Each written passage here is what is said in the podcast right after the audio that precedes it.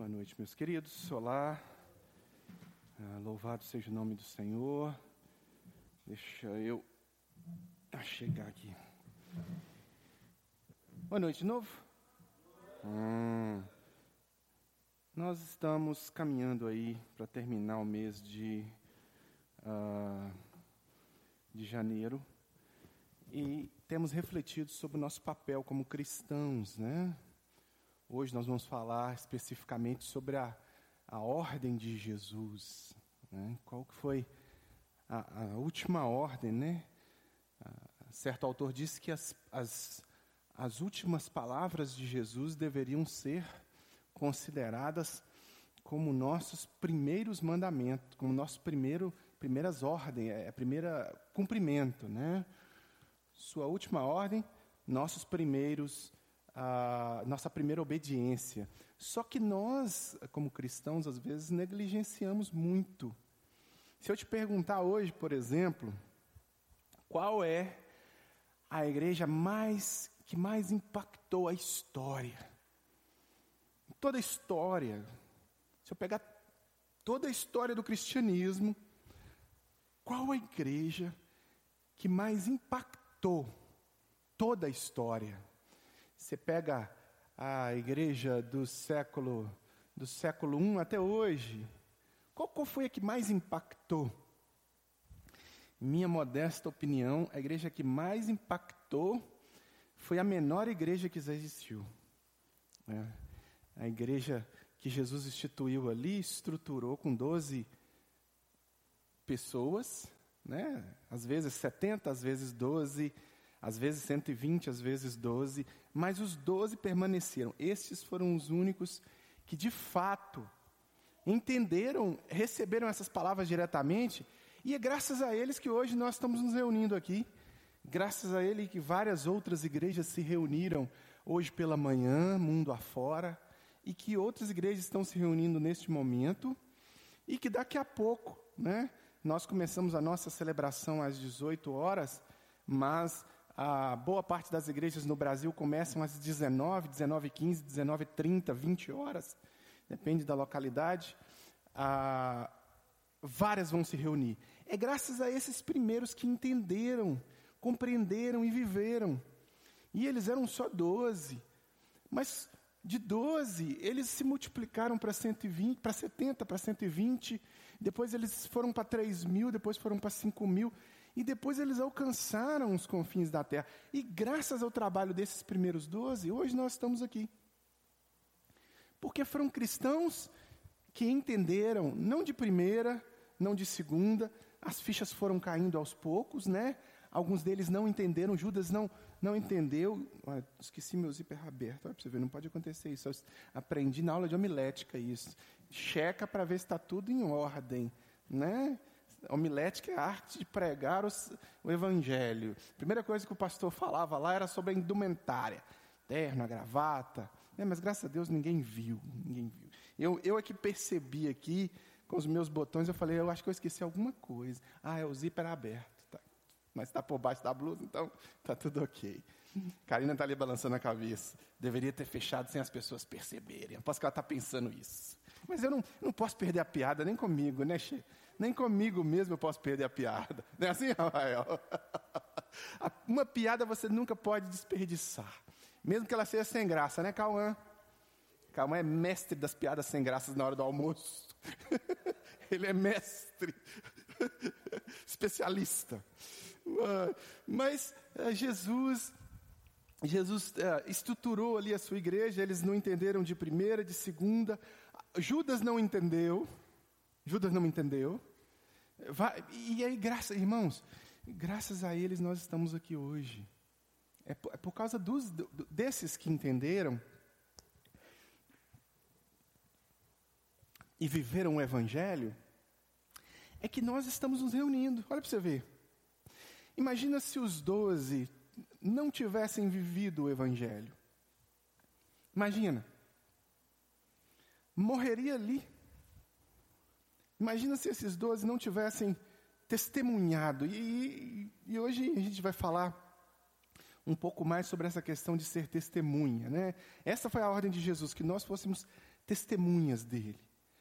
A ordem de Jesus, clara, ah, no capítulo 28, isso está em outros evangelhos também, e também registrado no, no livro de Atos, está em todos os evangelhos, está registrado também no livro de Atos, mas eu vou falar em Mateus, capítulo 16. É, são cinco versículos, do 16 até o versículo 20. Né, é, é chamada grande comissão. Esta grande comissão, ela foi compreendida por esses doze. Esta grande comissão, ela foi entendida por esses doze.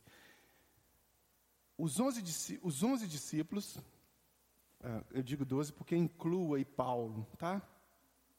Os onze discípulos partiram para a Galiléia, para o monte que Jesus lhes havia designado. E quando viram Jesus, o adoraram, mas alguns duvidaram. Jesus, aproximando-se, falou-lhes, dizendo: Toda autoridade me foi dada no céu e na terra. Portanto, vão e façam discípulos de todas as nações, batizando-os em nome do Pai, do Filho e do Espírito Santo, ensinando-os a guardar todas as coisas que eu os tenho ordenado. E eis que estou convosco, com vocês, todos os dias até o fim dos tempos, né? ou até a consumação dos séculos. Né? Aqui nós chamamos esse texto, na sua Bíblia aí vai estar escrito assim, ó, grande comissão. O que, que é um comissionamento? O que, que é uma comissão? O comissionamento é quando nós recebemos uma responsabilidade. Né? Você tem um, um chefe na sua empresa, por exemplo, ele chega e te dá uma missão, ele está te comissionando a fazer tal coisa. E aquilo é extremamente importante.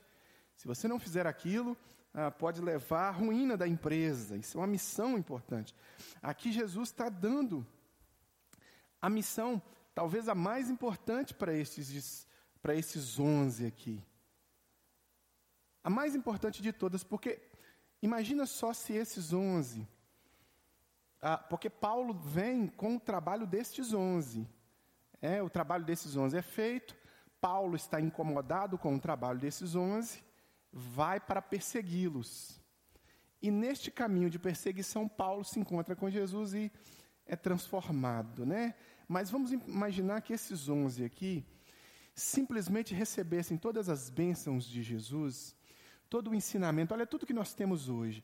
Nós temos uma áurea protetora em torno das nossas crianças. Ensina o menino no caminho que ele deve andar, e quando ele for velho, jamais se desviará dele.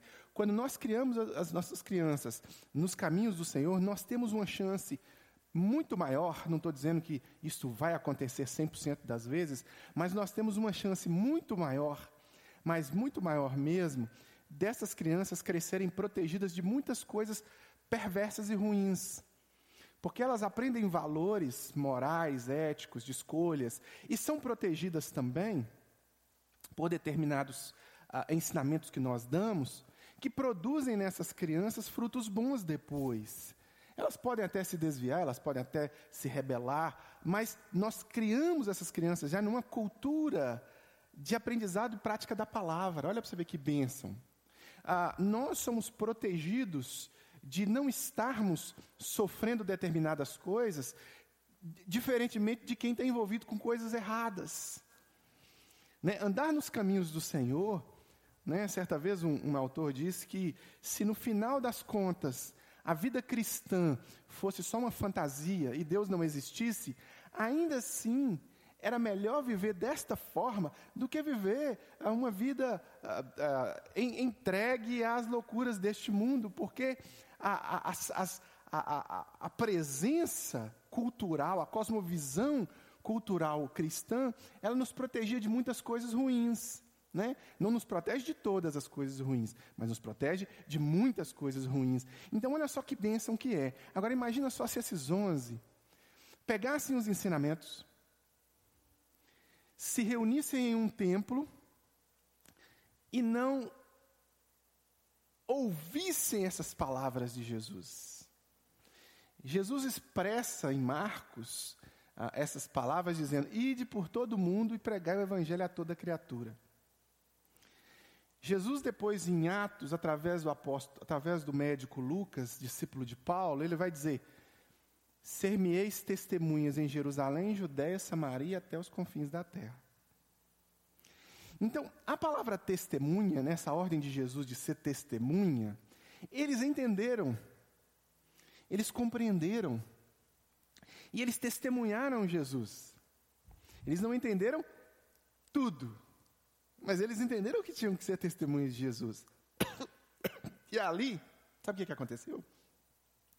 Eles começaram com coragem, autoridade, intrepidez, pregar para os seus vizinhos falar do amor de Deus para os vizinhos, falar do amor de Deus para as pessoas que estavam no templo. Tudo bem, eles entenderam que era necessário pregar a palavra de Jesus.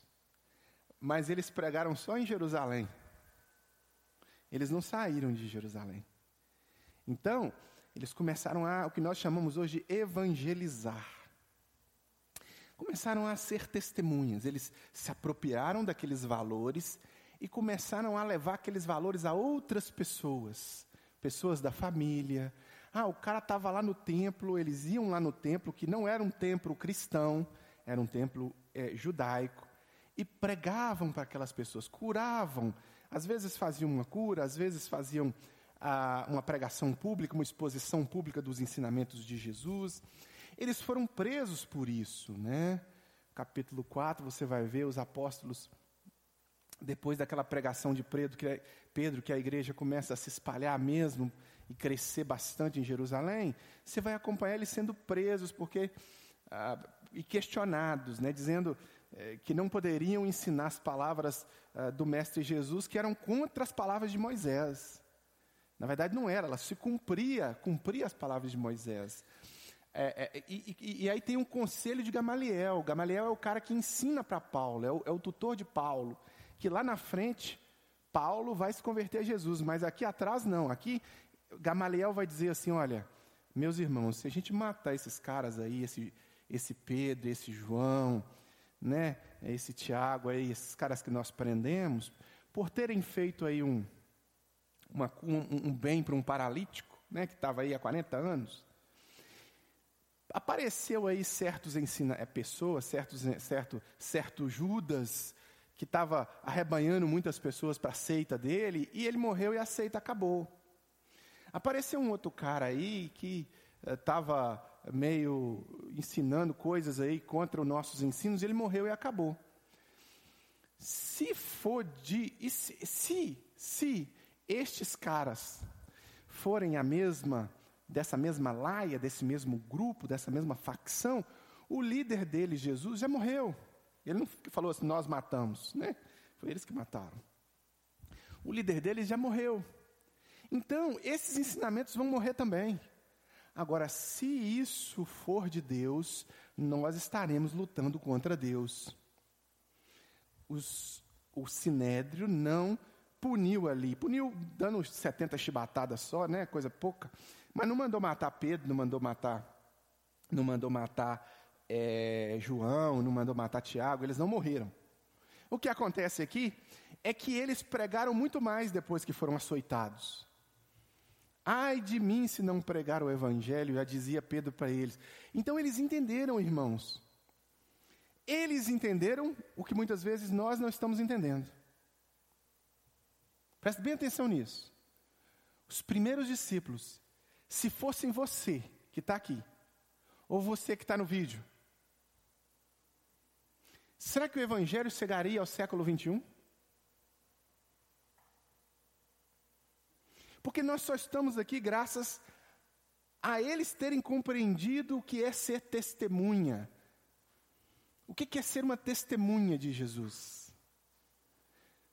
O que é ser testemunha? Por exemplo, você ah, é chamado para ser testemunha num julgamento. Eu estava assistindo um, um filme que estava falando sobre um julgamento de um assassinato. Aí a pessoa chega lá, senta e fala assim: Olha, eu estou aqui para testemunhar, para dizer o que eu vi. e o que eu ouvi no crime. Então, ser testemunha é isso. É o que Jesus fez na vida daqueles onze. E eles iam testemunhar o que Jesus estava fazendo na vida deles. Você sabe por que, que o Evangelho chegou até hoje? Porque aqueles onze tiveram uma experiência real com Jesus. Mas talvez muitos de nós, cristãos do século 21, se vivêssemos naquela época, não teríamos testemunhado de Jesus como não testemunhamos hoje, porque Jesus às vezes não faz a mínima diferença na, sua, na nossa vida hoje. Jesus às vezes é aquele que nós usamos para desculpa de muitas coisas religiosas. Mas não é esse aqui do texto que diz: toda autoridade me foi dada no céu e na terra. Então é aquele que tem toda a autoridade para dominar sobre tudo. Pra, é, é o que criou todas as coisas. É o que trouxe sobre você a salvação. Você entende o aspecto da, os aspectos da salvação graças ao sacrifício de Jesus na cruz por você. Redenção, expiação, justificação, remissão. Um cristão, ele se apropria desses valores e entende que depois que esta vida que passar, ele estará desfrutando de uma eternidade prazerosa. Né? Rafael gosta de chamar do portãozão, né? Ele vai passar pelo portãozão, né? Claro que vai ter um check-in no portãozão antes, né? Mas ele vai passar pelo portãozão e vai desfrutar lá do portãozão do que Deus está, graças a essa apropriação da salvação, porque nós não somos merecedores. Jesus morreu no nosso lugar, então Ele tem autoridade, toda autoridade no céu e na terra. Aqui na terra não cai uma folha sequer, e no céu só entra quem Ele quer, porque Ele, enquanto é o nosso advogado aqui na terra, quando morrermos, ele será o juiz. Porque enquanto estamos na terra, a graça, a porta da graça, o sangue remidor de Cristo pode ser derramado sobre nós. Mas quando a porta da graça se fechar e o martelo se bater com o julgamento final, Jesus estará se apresentando como aquele que morreu no lugar dos salvos e estará uh, como advogado desses salvos, mas ele estará se apresentando com a toga de juiz para os condenados, para bater o martelo da condenação e dizer: Olha, lamento muito, ah, eh, não te conheci na terra, nós não nos relacionamos muito bem, você não me quis e agora é a minha vez de bater o portãozão na sua cara. E isso vai acontecer. Não é bem assim que ele diz. Ele diz assim: Apartai-vos de mim, maldito, para o lago que arde com fogo e enxofre. É o que está escrito. Maldito, né? Aquele que foi amaldiçoado, condenado. Só que ele não quer isso para a gente, ele quer a salvação eterna. Então, quando você entende essa salvação eterna em Cristo, e você se apropria dela e você vive focado nela, você testemunha essa salvação. Amém ou não? Mas isso não está acontecendo. Se dependêssemos de nós, cristãos do século 21, nós não chegaríamos ao século 21 se vivêssemos no primeiro século. Você sabe por quê, meus irmãos? Porque a pregação do primeiro século não é a pregação da prosperidade. Não é a pregação do me dá seu dinheiro, que eu te, me dá seu dinheiro e Deus te dá a bênção. Não é a pregação do me dá, me dá. O meio evangélico só cresce por adesão, não por conversão. A pregação do primeiro século é entregue a sua vida. Negue-se a si mesmo. Prepare-se para ser lamparina de Nero. Prepare-se para ser degolado. Prepare-se para ser crucificado, igual o seu mestre foi. Muitos dos nossos irmãos passaram por essas agruras, e muitos dos nossos irmãos se entregavam a Jesus. E mais e mais se convertiam, porque entenderam, irmãos, que toda autoridade foi dada a ele. Então entenda, toda autoridade sobre a vida e sobre a morte é dada a Jesus. Não adianta, nós não acrescentamos. Né? Você faz planos, olha para você ver. Eu pensando na minha vida aqui agora. Eu, ah, esta hora, hoje é que dia? 23 de, de janeiro. Neste exato momento, eu estaria me preparando para ir sair com os meninos, sair. A gente estaria agora em Ilhéus, né? Possivelmente em Ilhéus, não sei direito. Nós estaremos ali, Dona Vilma, seu Dimas, Karim, estaremos nos preparando para ir para o centro de Ilhéus comer alguma coisa, ou jantar em casa mesmo. Era o nosso plano. Esse plano foi alterado por uma enfermidade que eu contraí. Está vendo? A gente não controla, irmãos. Assim como eu também não posso dizer que ano que vem eu vou estar aqui. Mas eu também posso, não posso dizer que ano que vem eu não vou estar aqui. Porque quem controla, quem tem toda a autoridade sobre minha vida, é Jesus, o Criador. É Ele que determina os caminhos. Nós não podemos pensar que as coisas estão sob o nosso controle. Então, quando nós experimentamos Jesus, testemunhamos Jesus, nós entendemos que Ele tem toda a autoridade. Então, não são seus sofrimentos, suas agruras, suas ausências, suas felicidades. É o que Jesus quer. Porque, olha, amanhã, se o sino tocar, se a campainha tocar amanhã, é a hora tocou a trombeta, deu. Sua esposa está dormindo do seu lado lá, num dia, no outro dia, na hora que você acorda, opa! Esses dias até alguém me ligou, não sei, foi alguém falou assim, uai, eu fiquei meio complicado essa semana, eu fiquei assim, alguém me falou, agora não estou me lembrando, porque ah, os remédios às vezes fazem a gente ficar um pouco meio alterado, né, até, até na memória mesmo. É, alguém me falou assim: ah, eu procurei Fulano, procurei Fulano e procurei você. Porque eu acordei com a sensação que Jesus tinha voltado e eu fiquei para trás. eu falei assim: olha, olha, tenha certeza no seu coração que Jesus, se Jesus voltar, você vai. Toda autor, mas pode acontecer. A Bíblia diz: dois numa cama, um um vai levar, tem dois ali, um vai. Né? A gente tem até uma música aí, né? É do Cades Barneia, que é muito boa. É as músicas antigas, né, Marco? É uma coisa cheia de Bíblia, que tinha muita Bíblia ainda. É, a música diz assim: dois numa cama, um será levado, no céu haverá aviões desgovernados, na terra grande confusão. O que será que a todos engoliu? Aí eles inventam uma desculpa lá que são os extraterrestres e tal. Mas Jesus vai voltar para levar a sua noiva. E aqueles salvos em Cristo Jesus serão arrebatados por Jesus. Se você está nesta condição, glória a Deus por isso. Se você não está, entenda: toda autoridade é sobre ele. Aí ele vem com esta autoridade toda e diz: portanto, vão e façam discípulos de todas as nações, batizando-os em nome do Pai, do Filho e do Espírito Santo, ensinando-os. A primeira coisa aqui, que nós estamos falhando, meus irmãos, é em ir. Nós não estamos testemunhando como deveríamos.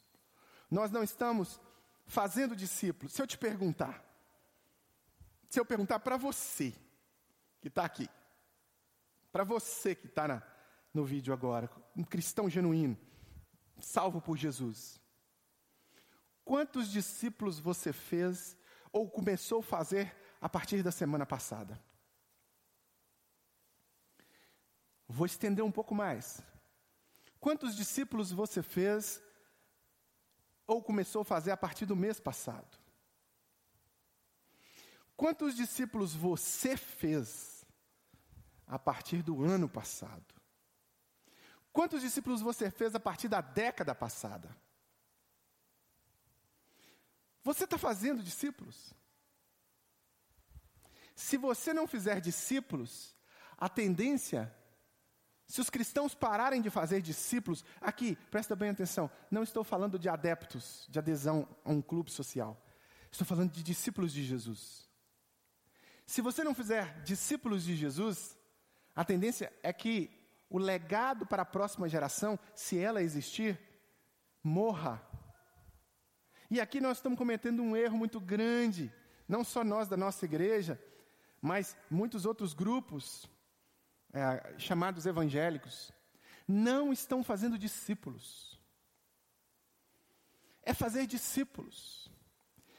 Fazer adeptos é muito fácil. Entregar ah, promessas e trocas é muito fácil.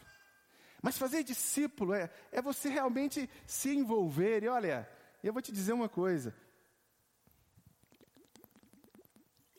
Lamentavelmente, fazer discípulo dá trabalho. Fazer discípulo toma seu tempo. Fazer discípulo faz de você uma testemunha mais próxima de Jesus. Porque o discípulo te enche de perguntas que você às vezes não sabe responder. E aí você tem que estudar e aprender mais. E aí você tem que desfrutar mais. Fazer discípulo te faz crescer em Cristo. Te força a ter um, um melhor testemunho. Te faz de espelho. Te faz de espelho, porque aquela pessoa olha para você e fala: É, vou caminhar ali atrás. Ela não vai olhar para quem está longe dela, ela vai olhar para quem está próximo. E você está próximo, porque para fazer discípulo, você tem que estar tá próximo do seu, do seu discipulado né, de seu, é, discipulando. E nós estamos falhando, irmãos. Estamos falhando muito em fazer discípulos. Mas é uma ordem de Jesus que tem toda a autoridade. Então, quando eu me converto a Jesus, automaticamente o próximo passo é ser um discipulador. É investir na vida de alguém em oração. É investir na vida de alguém em tempo sentar com esta pessoa para falar de Jesus, para estudar sobre Jesus. Eu posso ensinar Jesus para essa pessoa.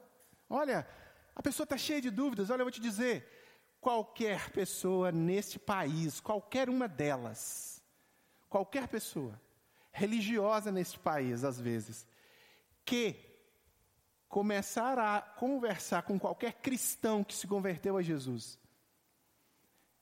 com que tenha uma semana de cristianismo e de leitura e estudo da Bíblia. Qualquer pessoa religiosa desse país sabe menos do que o que tem uma semana de leitura da Bíblia. Porque a religião nossa é cultural.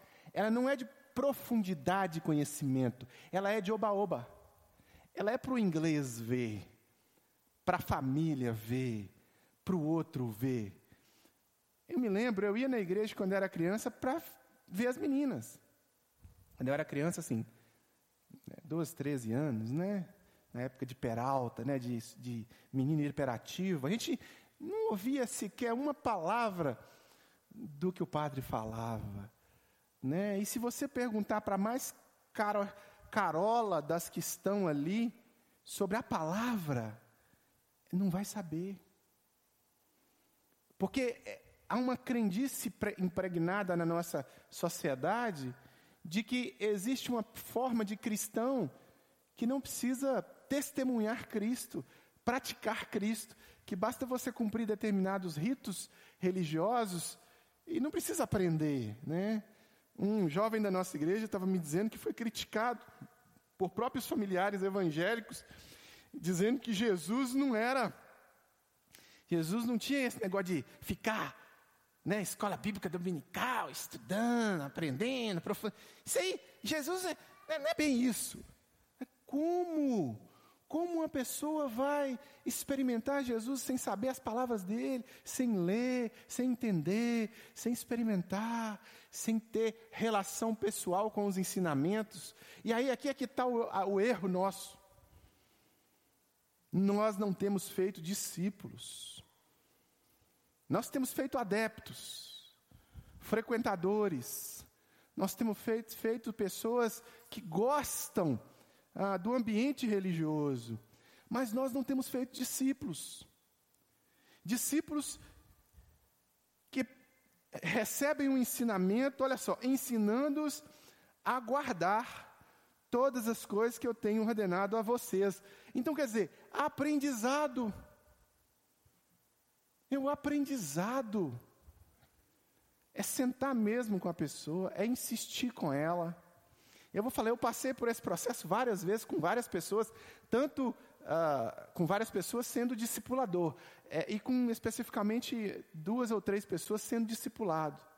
Eu já contei meu testemunho para os irmãos aqui, né?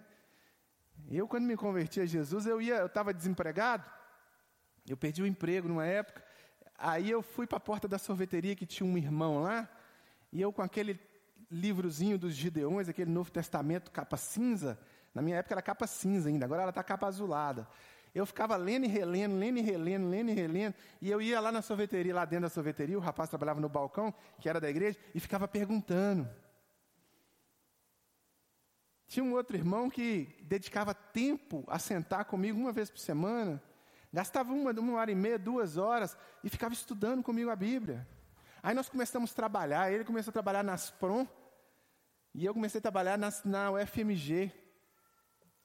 O meu emprego na UFMG, no, na Fundep, Fundação de Desenvolvimento e Pesquisa. E aí nós marcávamos para as madrugadas. Né? Às vezes nós não tínhamos tempo, né? não tínhamos ah, o privilégio que, por exemplo, os meus filhos têm, né? de só estudar até hoje. Né? Eu não tive esse privilégio, eu tive que começar a trabalhar muito cedo.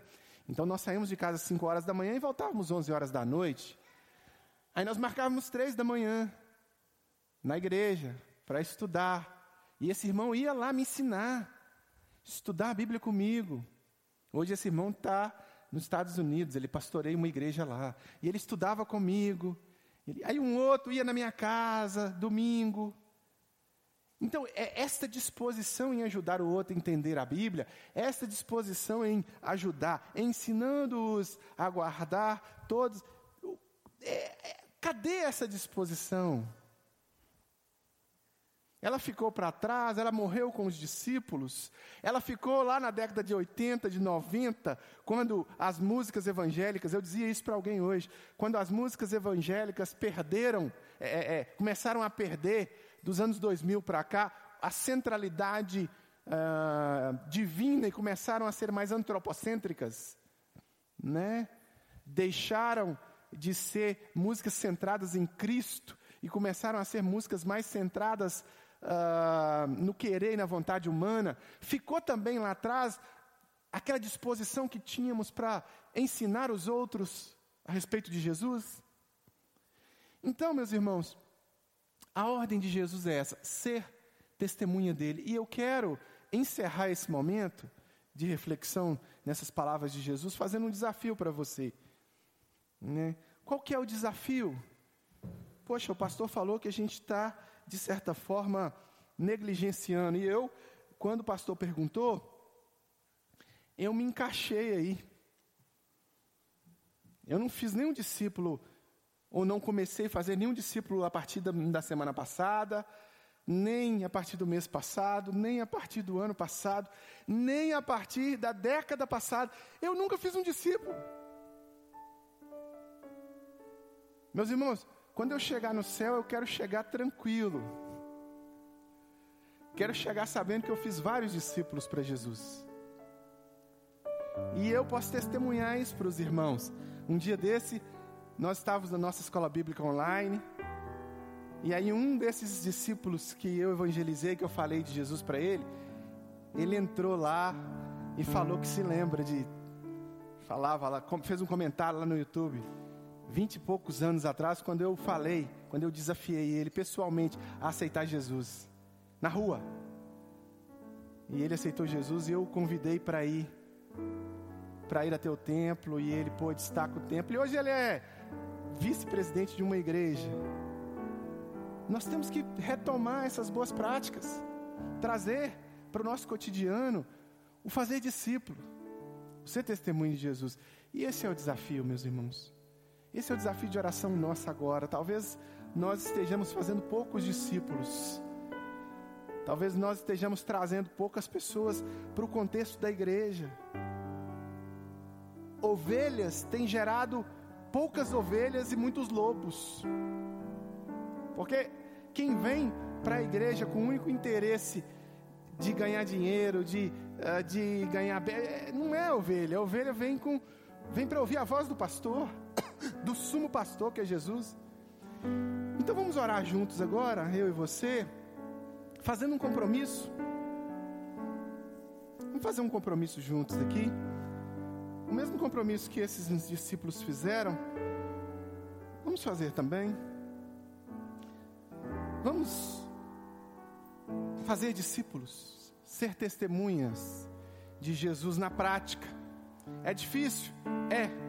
As pessoas vão dizer muitos nãos para você, vão. Mas é um compromisso que nós temos que fazer. Porque são as ordens do Mestre. Ore comigo agora, Pai, em nome de Jesus, nos comprometemos com o Senhor para a salvação. Nos comprometemos com o Senhor para o senhorio do Senhor.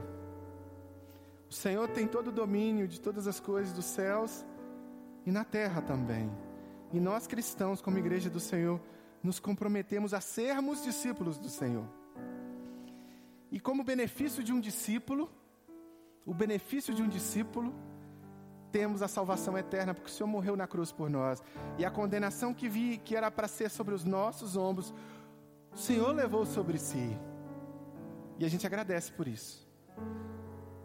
Mas também, como responsabilidade de um discípulo, queremos ser discipuladores, evangelistas, atalaias do Senhor.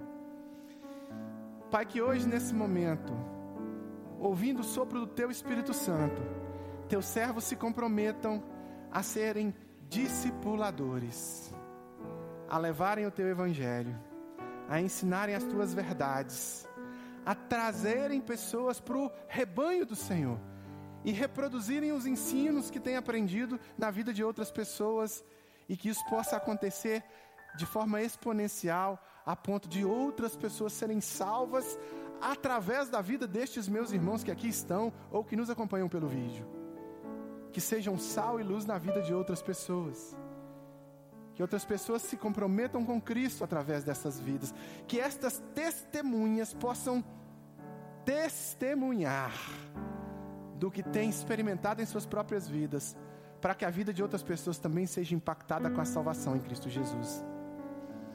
Esse é o meu desafio dessa noite, este é o nosso compromisso como igreja do Senhor nesta noite. Em nome de Jesus. Amém. Amém. Meus irmãos, Vamos cantar agora ao Senhor, como sempre fazemos, e você pode trazer o seu pedido de oração aqui à frente. Junto com o seu pedido de oração, você pode trazer aí as suas dificuldades também em fazer discípulos. E nós vamos orar pelas suas dificuldades. Você fez um compromisso em ser um discipulador, em ser um evangelista? Olha, hoje eu fiz um compromisso. Vou alcançar pessoas para Jesus. Pessoas estarão sentadas nessas cadeiras, porque eu vou fazer o trabalho outras pessoas vão estar se comprometendo com Jesus, porque eu vou fazer o trabalho. Se você fez esse compromisso, coloque as suas dificuldades para a gente orar por elas, orando uns pelos outros. Se você fez um compromisso com Jesus, olha, pastor, eu realmente entendi que preciso fazer um compromisso com Jesus primeiro. Marca aí que fiz um compromisso, nós vamos orar pelo seu compromisso. Se você está nos acompanhando pela internet, você também tem esta oportunidade Faça isso por e-mail. Ore por mim, arroba igrejadocoração.com e nós vamos orar por você. Nós nos reunimos na Avenida Dom José Gaspar, número 185, no bairro Coração Eucarístico, todos os domingos às 18 horas. Você é muito bem-vindo se você estiver na Grande Belo Horizonte. Se você não estiver na Grande Belo Horizonte, nós encorajamos você a congregar, a estar próximo de uma igreja bíblica, de uma igreja que tenha o um ensinamento da palavra, menos show, menos firulas gospel e mais ensino da palavra. Se aproxime uh, da comunhão com outros irmãos que pregam a palavra. Se você quiser contribuir com o trabalho desta igreja, na sua tela está aparecendo aí a chave Pix, ela já apareceu em alguns momentos financeiro, arroba igrejadocoração.com. Você pode entregar os seus dízimos, suas ofertas através dessa chave Pix ou das informações ah, que tem aí na sua tela. Ah, é um prazer sempre ter você conosco. Você pode também compartilhar, curtir, é, comentar, espalhar esses vídeos dessas reflexões nossas, como também obra de um evangelista. Você pode fazer isso também, assinando o nosso canal no YouTube, difundindo as nossas redes sociais. Faça isso, não deixe de fazer, não deixe de compartilhar, não deixe de uh, realmente difundir aí no trabalho da igreja. Você nos ajuda com isso também, acionando o sininho no YouTube lá, etc. Tá bom? Que Deus te abençoe, que o amor de Deus o Pai, acompanhando com a salação do Santo Espírito, graças de Jesus seja sobre a sua vida, seja sobre a sua família.